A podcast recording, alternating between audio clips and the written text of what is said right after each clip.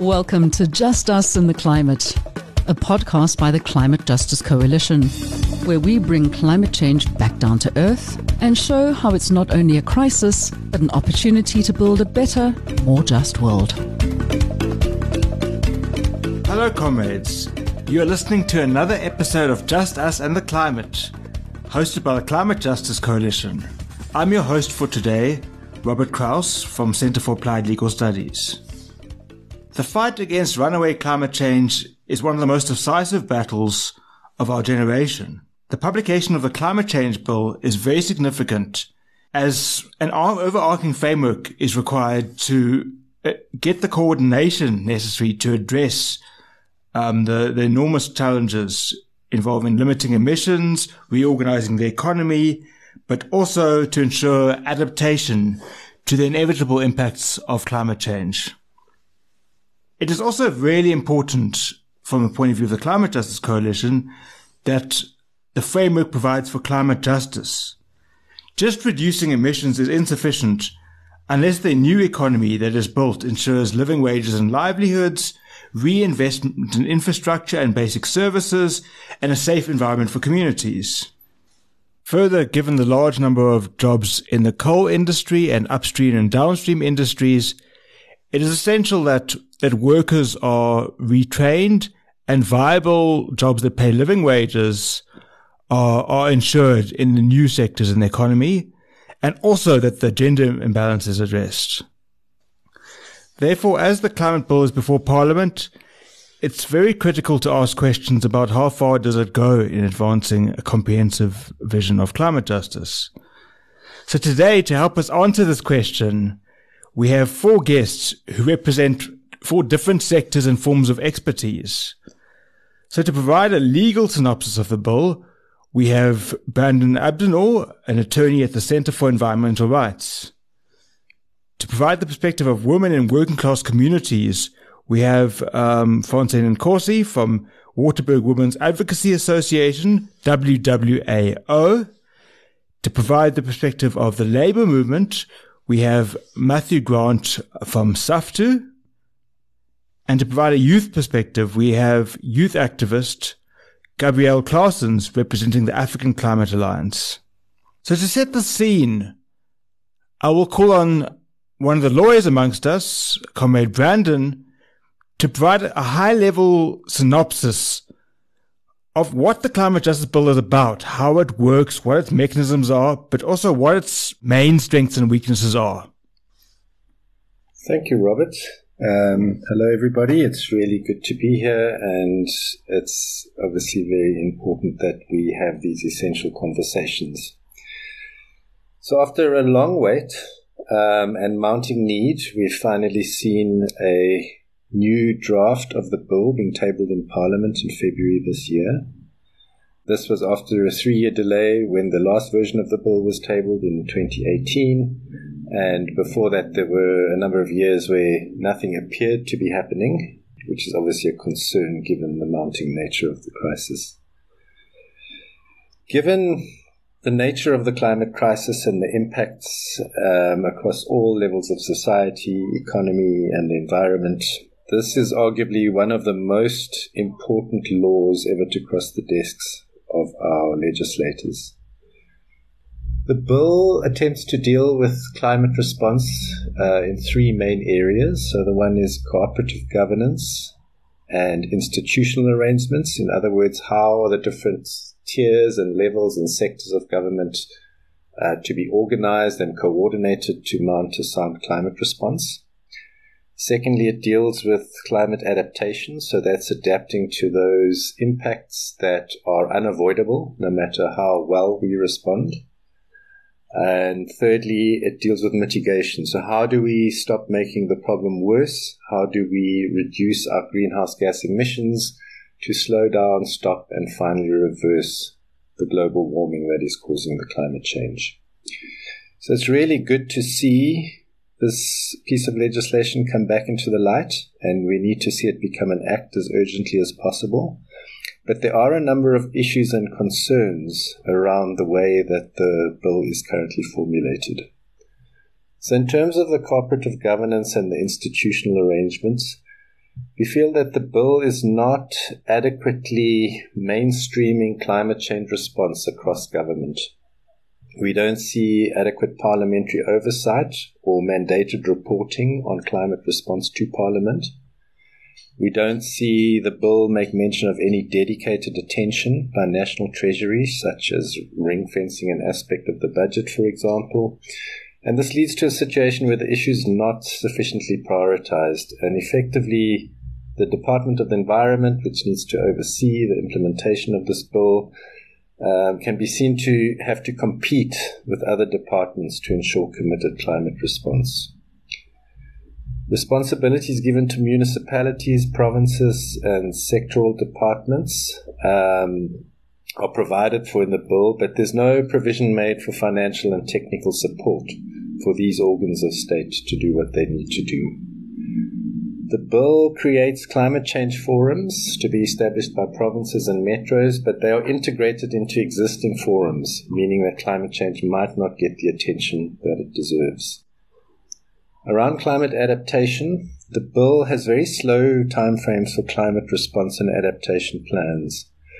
Uh, the different sectors, for example, agriculture, electricity, etc., etc., need to come up with sectoral response plans, but these only need to be in place a full four years after the Act comes into being. In the case of provincial and municipal climate response plans, that uh, extends to five years. So if we think of what happened in KZN with the floods, it's at those levels that a lot of climate change adaptation needs to take place. And we simply don't have the time to wait five years for those plans to be put in place and followed.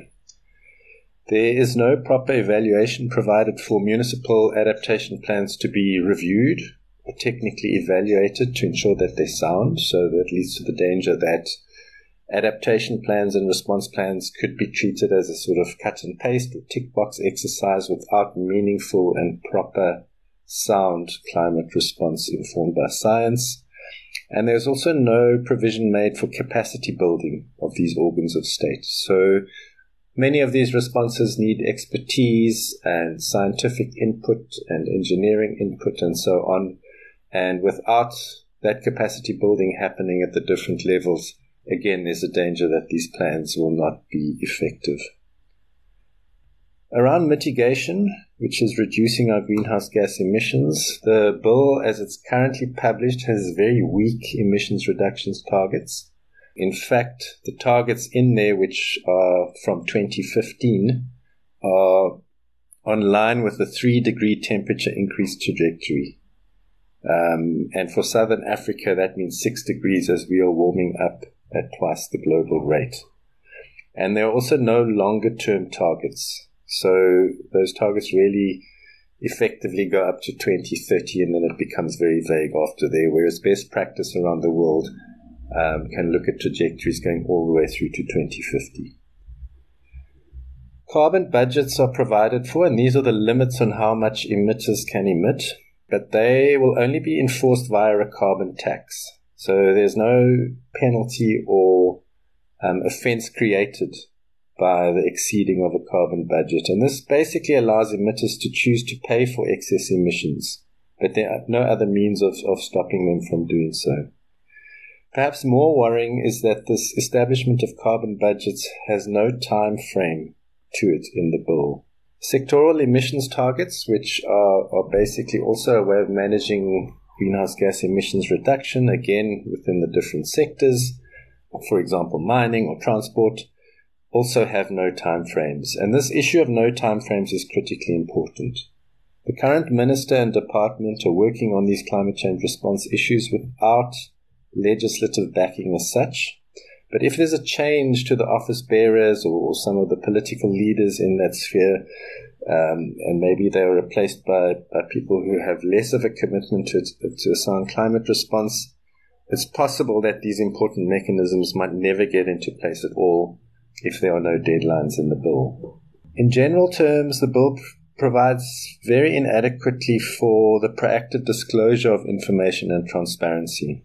So, information made available to the minister in terms of the bill is supposed to be made available to the public, but this is subject to the Promotion of Access to Information Bill, or Act. And that Act provides certain defenses. So one can request the information, but if it's deemed to be commercially sensitive, for example, or there are other reasons why it shouldn't be made available, then those requests can get denied.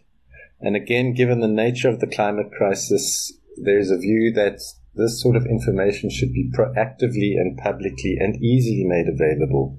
There are some jurisdictions around the world where all of this information is made available on a website, and any member of the public can go and see exactly what's happening with emissions, what's happening with progress of reducing them, who's got what carbon budgets in place, are they complying, are there any exemptions, and all of this is missing from this bill. The bill also only provides for one offence, and that is the failure to provide what is called a greenhouse gas mitigation plan. So again, we could see emitters that continually exceed their carbon budgets, for example, and there's no mechanism in place to prevent them from doing that. There are also a number of mechanisms which are in place, again, in jurisdictions around the world, which are deemed to be best practice and which could be very advisable to include, but are not in our bill. For example, some places around the world provide for an independent science advisory body that can provide objective science based advice to inform the state on climate change response measures and progress. And there's a feeling that if that a body like that were in place to provide this objective, scientifically based information, it is harder for sort of political choices to be made that are not in accordance with sound climate response. It would also be good to see mandatory climate risk reporting by the private sector, such as companies. This is also in place in, in certain places around the world where companies, particularly in the financial sector, are obliged to report on climate risk. Uh, the feeling here is that if companies are not adequately addressing and thinking of climate risks, they themselves could end up in trouble. And there's obviously a negative cascading effect throughout the economy. We would also like to see the bill make more provision for education and awareness on climate change, both within the schooling system and very importantly for decision makers in government. The level of climate literacy in South Africa is relatively low, and we feel if the bill or the eventual act provides an impetus for awareness to be created more broadly, um, that's obviously going to help with an all of society climate response, which is really what the, the crisis requires. Now, thank you, Brandon, for a very comprehensive overview and critical analysis. I mean, some of the themes are one, the mechanisms lack some of the consideration for the practicalities that make them feasible. For example, local and provincial government have, have responsibilities under the Act in, in terms of adaptation plans particularly, but there's no provision for capacitation. Then secondly, a lack of accountability mechanisms, a lack of transparency, and a lack of teeth in the form of clear penalties and offences, and also lack of timeframes given the, the urgency of the issues. I'll hand over to the next speaker, um, Comrade Francina from the, from WWAO. I would really be interested to hear your perspectives from your point of view as an activist, as a community activist, as a woman impacted by mining, but also by coal fired power stations. So from that point of view, what would you like to see in the climate bill? And in your view, to your knowledge, does the bill go far enough to address community concerns? Thank you very much and greetings. Uh, my name is Francina Nkosi based in the rural area of Lephalale. Uh, my input on this bill is that you look at the preamble of the bill. It talks about section 24 and section 27 of the constitution, whereby we, we have the right to clean our environment. But it's not implemented or that it's not done. For me, it's like a player and a referee at the same time.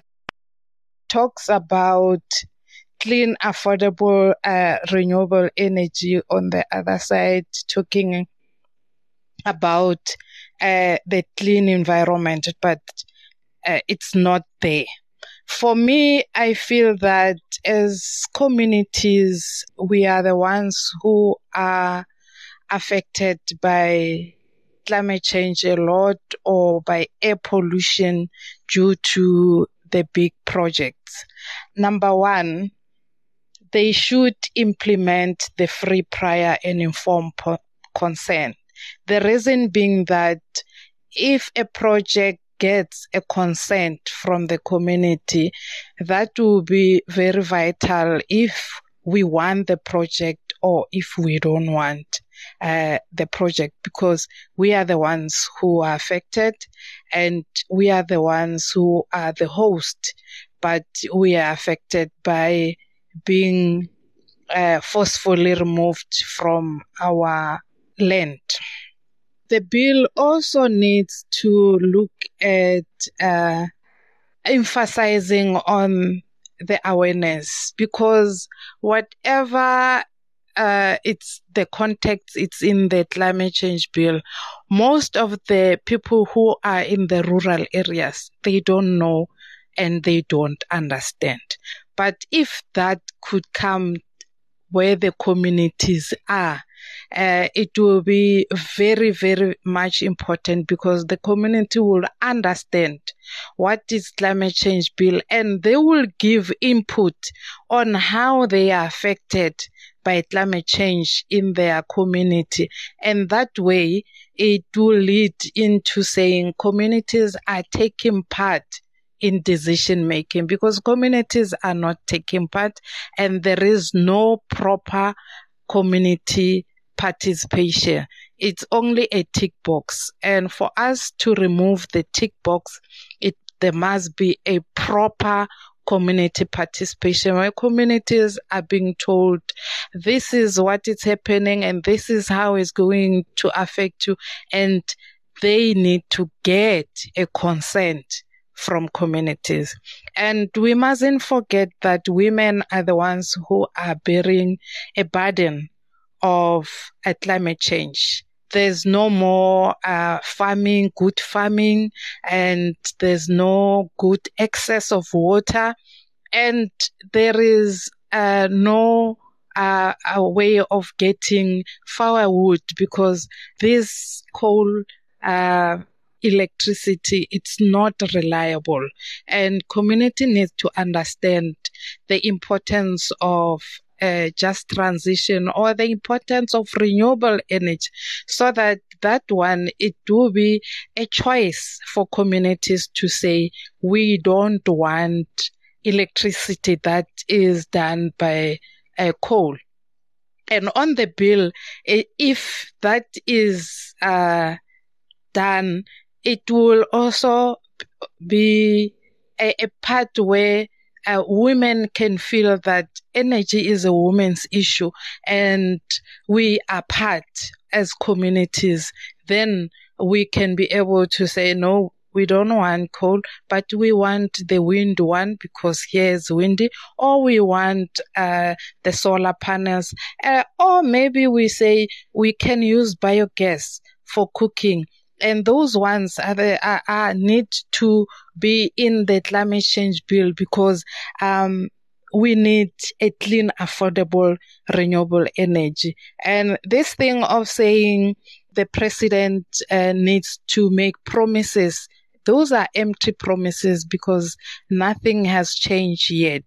Uh, we still in a serious climate change. We don't want to see uh, or maybe experience what uh, KZN have experienced um, the flooding, you know, people dying due to uh, climate change, heavy rains, uh, and that one, uh, it needs to be there on saying this is how we're going to assist communities who are affected because uh, our disaster management, we need to have a proper plan on how that could be done because we we can't have a bill that doesn't have those clauses to say if uh, the polluter uh, doesn't pay, then it means the polluter is killing uh, the communities. And for us, we want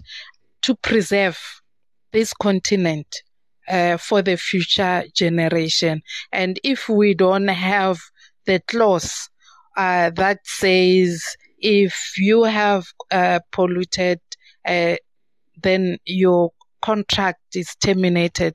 That way, it it doesn't show that we we are moving. The implementation of NEMA as an act uh, needs to be there as a standard. And then also we need to have a proper adoption strategy uh, reviewed every year, not every five years, because that takes time. And um, that's why I've said the suspension of licenses for non compliance. And uh, we need to to have a, a, a rehabilitation of all old mines because that is very crucial and uh, very important. And the last one, implementation of free prior and informed consent. All affected communities must be part of all decision making. Thank you, Comrade Francina, for another really thorough and multifaceted contribution. So, in addition to the existing themes, I think what came very clearly is, is the demand from communities that the climate change bill and all legislation that regulates development should expressly provide that communities have a right to free, prior, and informed consent so that you have leverage on how development occurs, whether it occurs, what form. The other clear theme, which very much echoed um, Comrade Brandon, was education. That it's vital that communities are empowered and educated to understand the energy alternatives put before them and to be able to motivate for forms of electricity that that that service the community and with community involvement in them. Without that education, the critical mass to oppose projects with coal-fired power plants and and to support renewables is is not going to be there.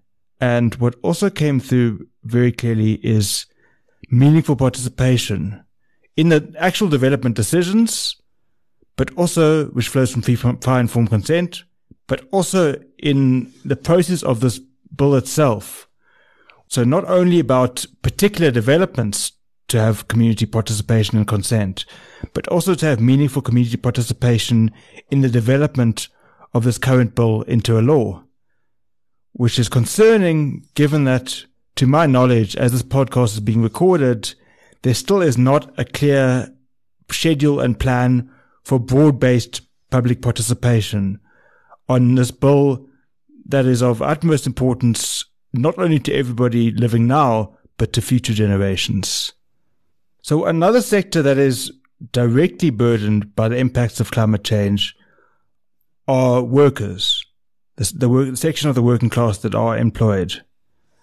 So this impact is both in terms of the actual impacts of climate change, adaptation, given that um, workers still disproportionately live in areas and in, in quality of houses that are going to be affected by terrible weather conditions, but also in relation to many of the workers who are employed in sectors such as coal or in industries connected to it.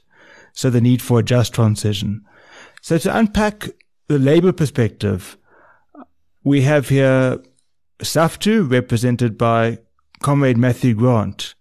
So, so again, like asked Francina, Comrade Matthew, from a labor perspective and a SAFTU perspective particularly, what would you want to see in, in, in a climate justice bill worthy of its name? And to your knowledge, does the current does the current bill measure up? Thanks, Robert. Um, so I'm Matthew Grant, Research and Policy Coordinator for SAFTU. I think that the current bill, it, as Brendan sort of gave us an overview of, just really doesn't do enough, um, especially for our sector in terms of employed workers that we represent as SAFTU, I think that the main issue that we have with this bill is it actually stands alone. It does not integrate itself into the rest of uh, legislation that is required around job losses, around uh, retraining and reskilling, because of the climate uh, emergency, as it actually is, will most likely um, impact industries, close down industries, interrupt industries, and with that, the employment and the livelihoods of the working class in South Africa and in the world, um, actually. And that's a very important point because, as we've seen, as, and our current context really shows us right now today, we've got rising food prices because of transport costs that are increasing. The war in Ukraine has created uh, a global emergency, really, with costs of living. Um, our repo rate is more than likely about to go up. There's a, a massive impact in a globalized capitalist system. And if you add into that system other interruptions, such as climate changes in various parts of the world, you're going to have interrupted supply chains everywhere. And the inability for certain countries, especially ones that depend on import and export, um, to adapt quite um, immediately to such interruptions. And that's definitely going to have an impact on which workers are employed in which positions in various parts of the economy in this country. So I think that one of the main things is that the bill just doesn't talk enough to what happens when jobs are lost due to interruptions of the economy from uh, a climate emergency.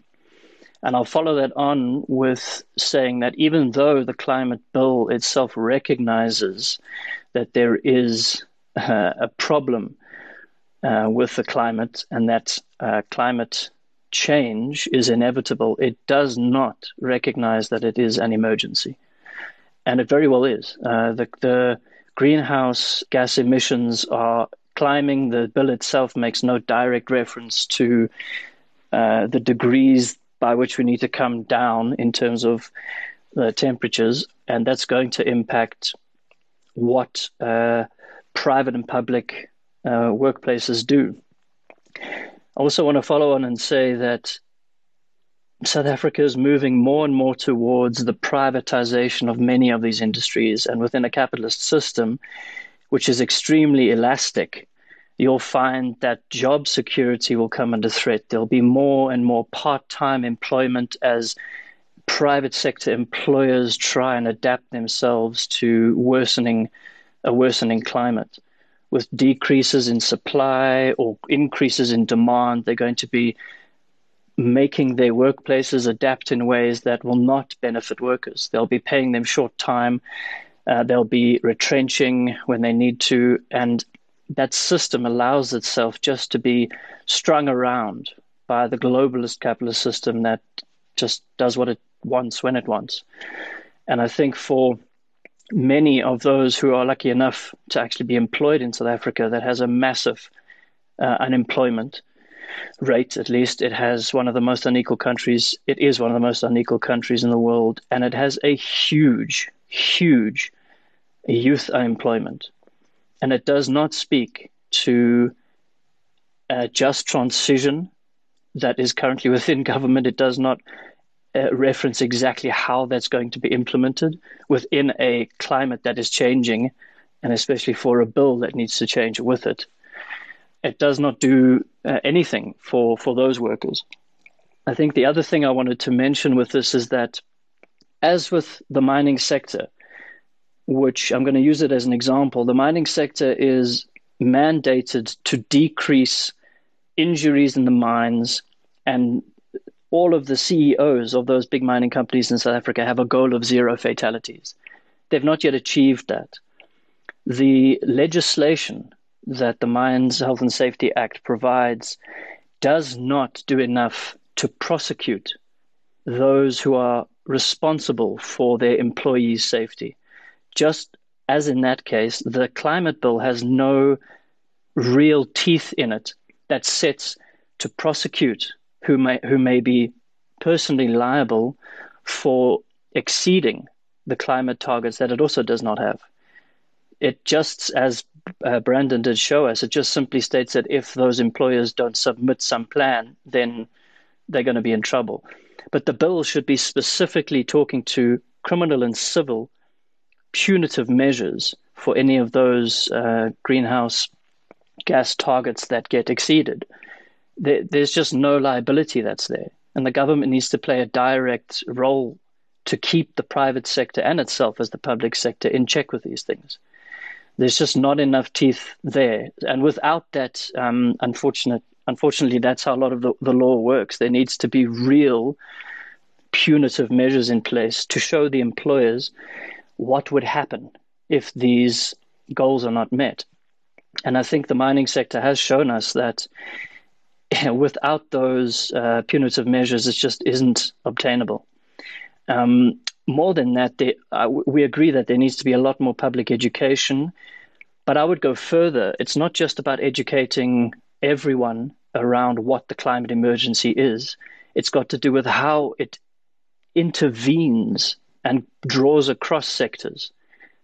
What impact does it have upon agriculture and the jobs therein?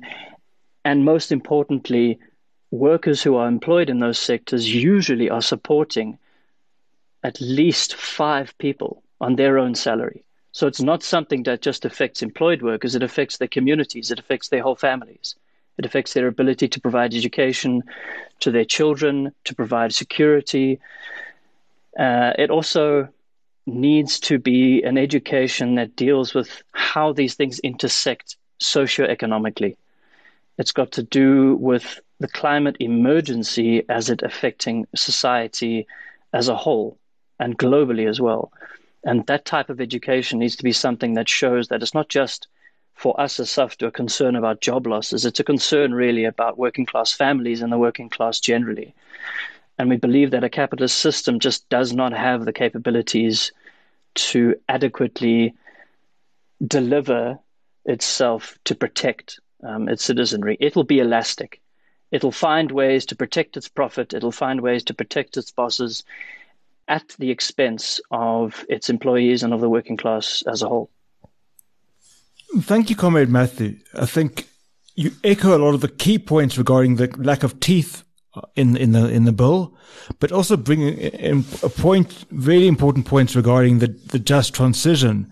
That given the scale of the human impact on working class livelihoods and lives, and the social ramifications, in relation to in multiple intersecting rights and needs that this this bill does not go near far enough or doesn't even really begin to grapple with the urgency of not only the emissions reduction challenge but the just transition social challenge.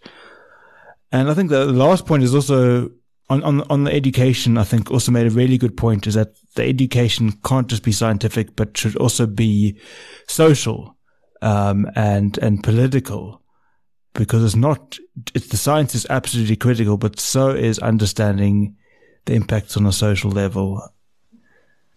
So, if anything, the, the sector of society that is particularly affected, and especially amongst the working class, are the youth, as the impacts of climate change are inevitably, even in the best case, 1.5 degree increase scenario, the impacts are going to get worse. And the present youth and even more so future generations are going to be the most impacted. So to unpack the youth perspective, we have in the studio Comrade Gabrielle Claassen from African Climate Alliance and, and a youth climate activist. So, Gabrielle, again, I would really like to hear from you. Firstly, from the point of view of the youth, the issues that you would want the bill to tackle, but also your reflections on whether the bill meets these needs. Thank you, Comrade Robert. Um, I think, uh, first of all, my name is Gabriel Claassen. Uh, I'm a youth intersectional justice activist. I'm from South Africa. I'm with the African Climate Alliance. Um, and I think uh, what was said earlier was, was quite powerful is that it's not just something sitting in one area of society, but that the issues actually find a way to intersect, which means that our solutions need to find a way to intersect. And sadly, right now, I don't think the climate change bill holds the weight that it needs to to tackle those intersecting injustices that young people will and are disproportionately facing. Uh, I think time and time again, we've seen that young people have been, I think the best word I can say is uh, just historically um, betrayed. We, we see it uh, in the way that those before us have tried to fight for a system that is different. And here we are continuing to have to fight.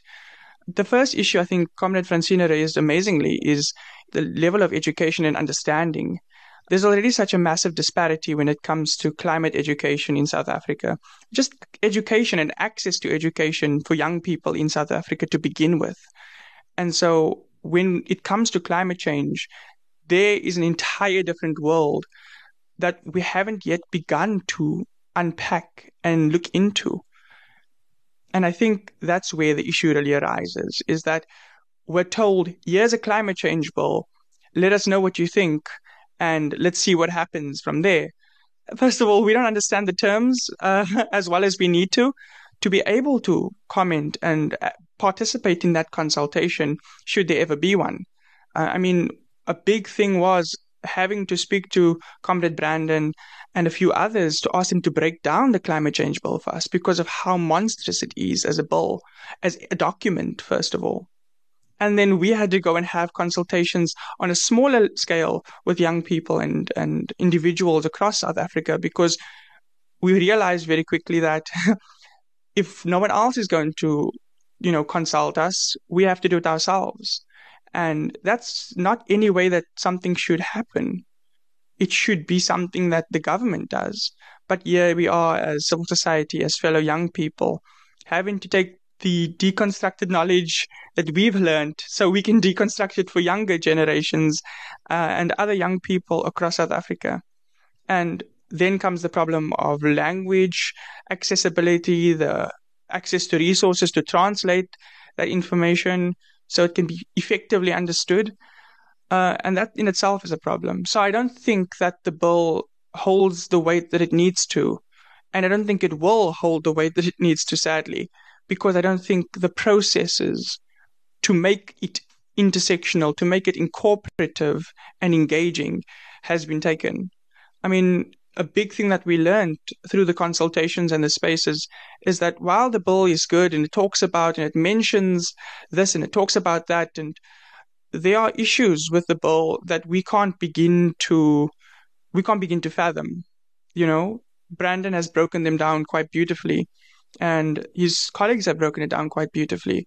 But the issue is that even in that breakdown it still uses jargon. It still has complex terms that doesn't address, you know, or doesn't speak to rather the issues that young people can actively engage with. Um, another big issue that it comes forward with when when it comes to young people and the climate change bill is, I don't actively think that those in power are thinking about this generation and the future generation to come um, when it comes to this bill and implementing this bill in the future uh, right now the bill isn't as strong as it needs to be. And back and forth, back and forth, we keep hearing, is it better to have no bill at all or a weak climate change bill? Uh, that's something that young people can't can't begin to explain.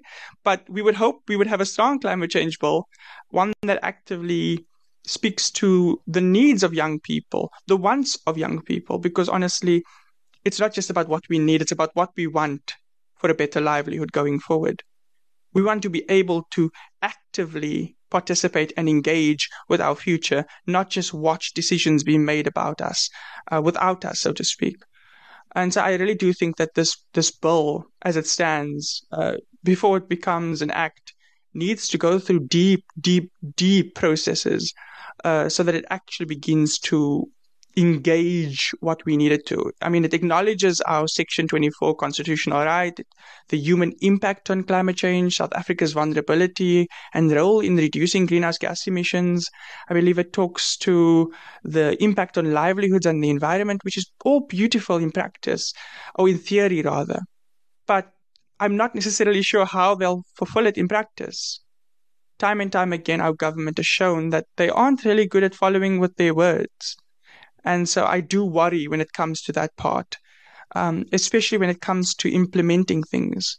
In the consultation that Brandon helped host and facilitate, a big point of concern with four massive problem areas the urgency, transparency and access, the weak targets set out, and penalty, penalties and enforcement. Those areas are just a few of the areas that we as young people don't even understand where we should begin to engage with. Me saying that young people don't understand doesn't mean that we actively don't want to still engage and work with it. Uh, I just think it's me stating a fact and trying to be as honest as I can. Is that we can't begin to engage something as effectively as we'd like to if we don't understand it. If we don't begin to understand and don't have access to knowledge at our front door. I think that's the issue. Is that a massive document is released. It says it's open for comment. Good luck. Figure it out. Forget about the fact that, you know, we had to use means of Zoom and other platforms to access these engagements because at the time we were still heavily within the the lockdown period or not the lockdown period but there were regulations in place so engagement was very limited access to network is very limited let alone the fact that we didn't have resources to do consultations on the ground.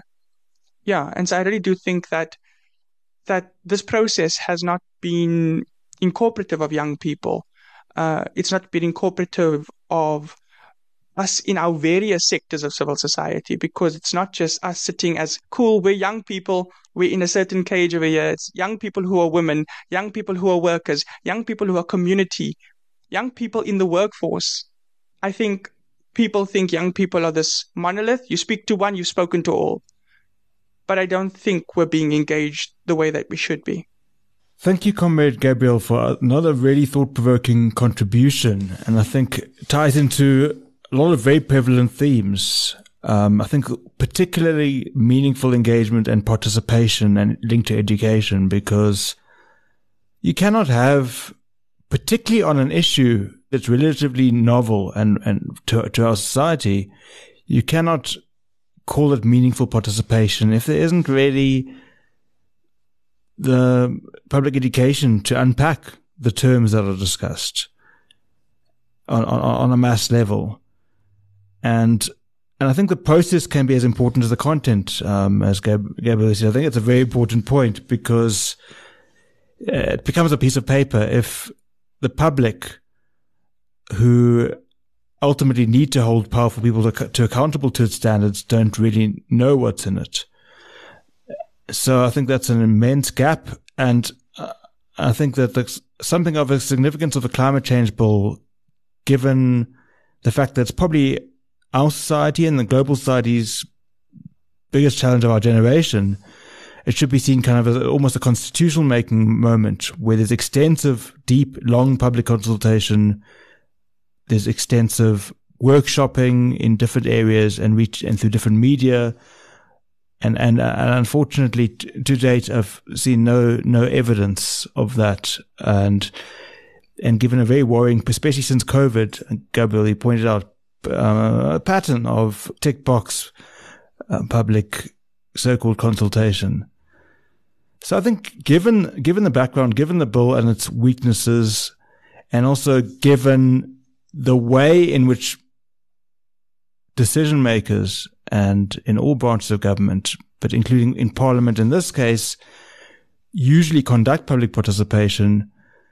Can each panelist give as a, as a way of wrapping up a bit of uh, two minutes, a brief of kind of way forward, what can be done in brief to try as workers, as communities, as, as, as, as youth, as civil society to ensure meaningful participation and also a bill that does justice to the intersectional and nature of climate crisis as a national and world emergency.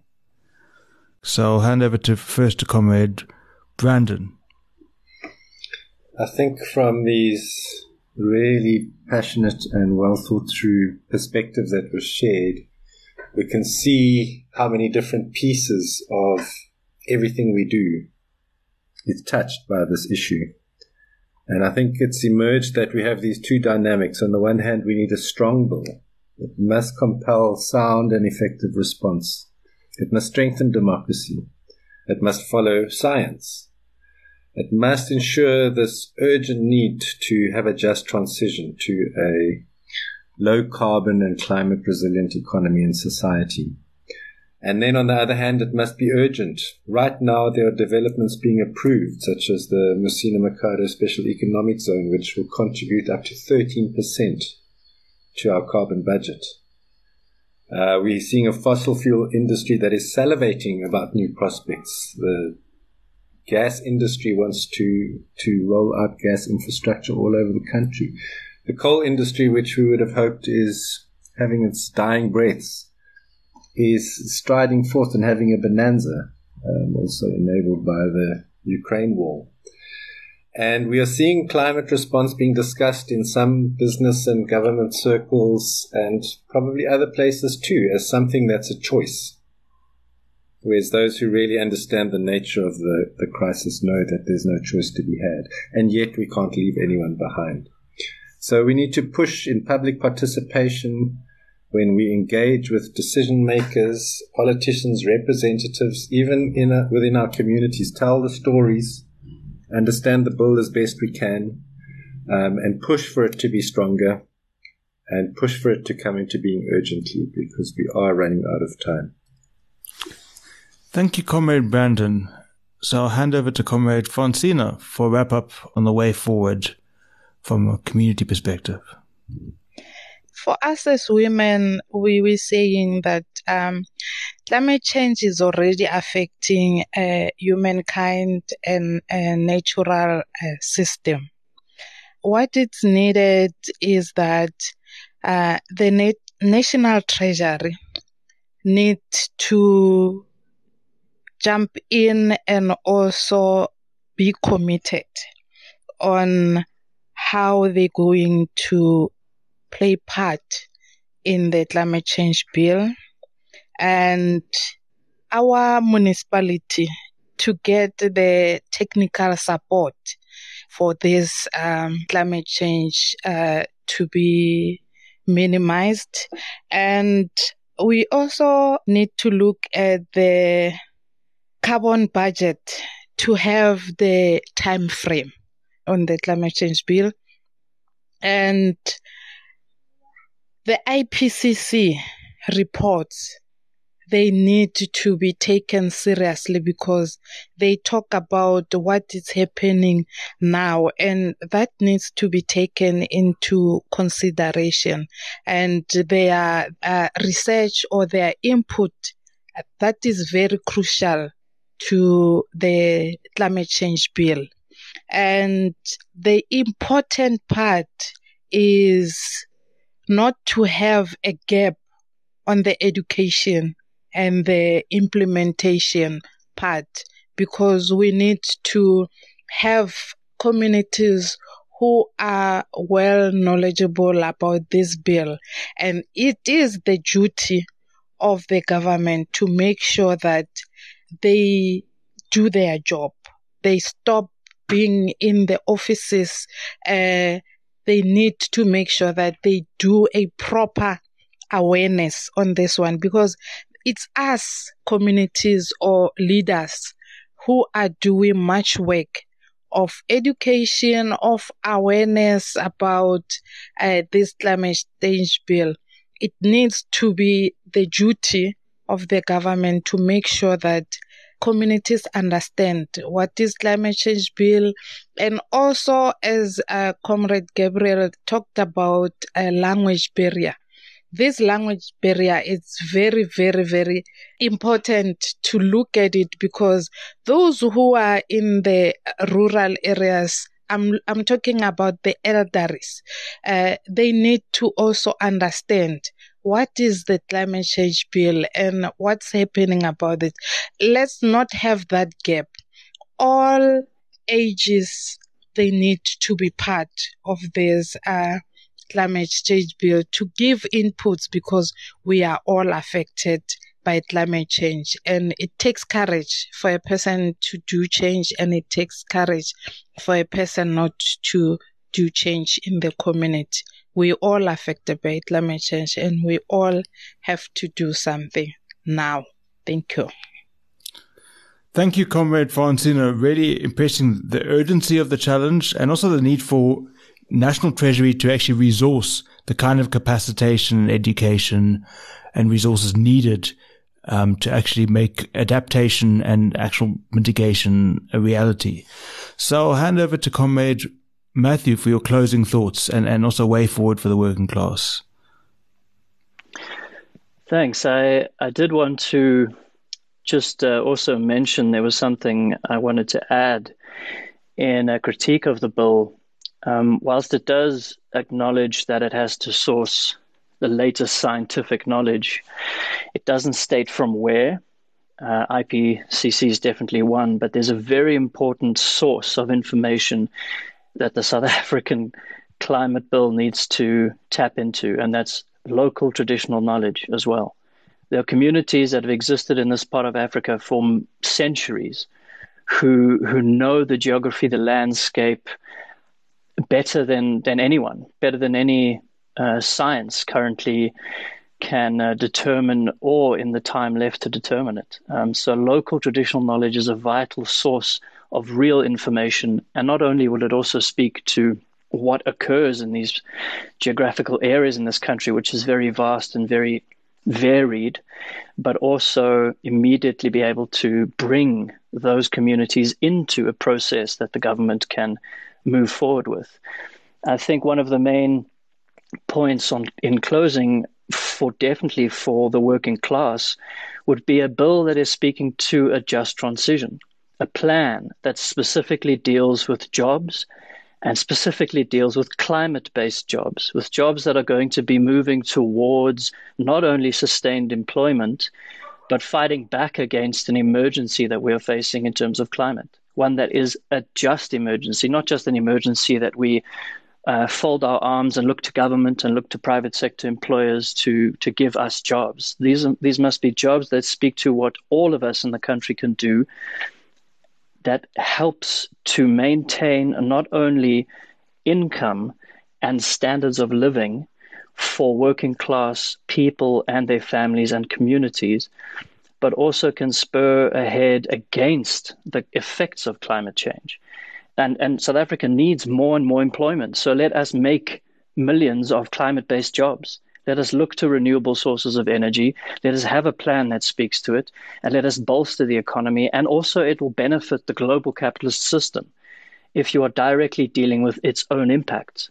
So it's about changing our energy sources and, and mitigating the effects of climate change in a way that is just for those who are going to be feeling the brunt of it, which are the poor and the working class.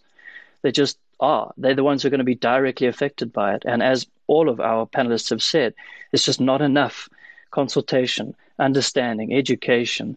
It's just not speaking to what the Constitution sets out to do, at the very least. So I think that that's the main main push that we have to immediately embark on as as a collective, as all working class organizations, and anybody who's in this fight. We have to actually really be pushing it hard. Thank you, Comrade Matthew, for really important points regarding recognition of traditional knowledge, but also regarding failure of the bill as it currently stands to, to, to really provide a robust plan for an economic just transition. And, and so I will hand over to, to Comrade Gabriel for some of your closing thoughts on, on, on ways forward, given, given the bill, its flaws and, and the present situation. I think a big thing that I'd like to see moving forward with the bill is obviously active public participation. I think we have this notion or this understanding of public participation in South Africa, but oftentimes that means come to the room, come to the space, we'll mark that you were present, uh, have your muffin and your coffee on your way out, and uh, now we've bought you and we've bought your vote. But in actual fact, I don't think community members understand that being present in a room isn't your consent being given away. And I don't think that those who hold those types of cons- uh, consultations understand that those aren't actually just consultations. That's just a space for them to vocalize their feelings and their thoughts about their quote unquote lovely goal or whatever it would be in that moment. I think we need to start really looking at and unpacking what true active public participation is, how consultation looks in this country, what it means to have at least an understanding in a room, if not a consensus. I think that a big first step is that we need to ensure, and, and I think a lot of civil society has already begun to do it, but I think government needs to begin to do it as well, is something called the mother tongue approach. Is that when you go to a community and it's a community that does not speak the, the, the language as a first language that you are coming with it with a presentation in, you need to make sure that there's documentation or information or at least a translator in the room to help that message get across. You need to speak to the person that you're you're trying to engage in a way that they will understand. I find that that's quite a slap in the face, expecting people to completely understand a technical document in a language that isn't their first or maybe even second or third language in a country as diverse as South Africa. Secondly, I think we need to really start addressing the jargon that comes in the space. I believe that, you know, civil society, even, you know, different areas, are oftentimes, uh, you know, academics or scientists are accused of this, but even they've become so incorporative and inclusive over the last decade. You know, I think there's no more excuses of, oh, well, uh, the reason that we as government don't have uh, inclusive language is because science doesn't know. Science is trying to make it as simple as possible nowadays. And I think there's no more hiding behind that scapegoat.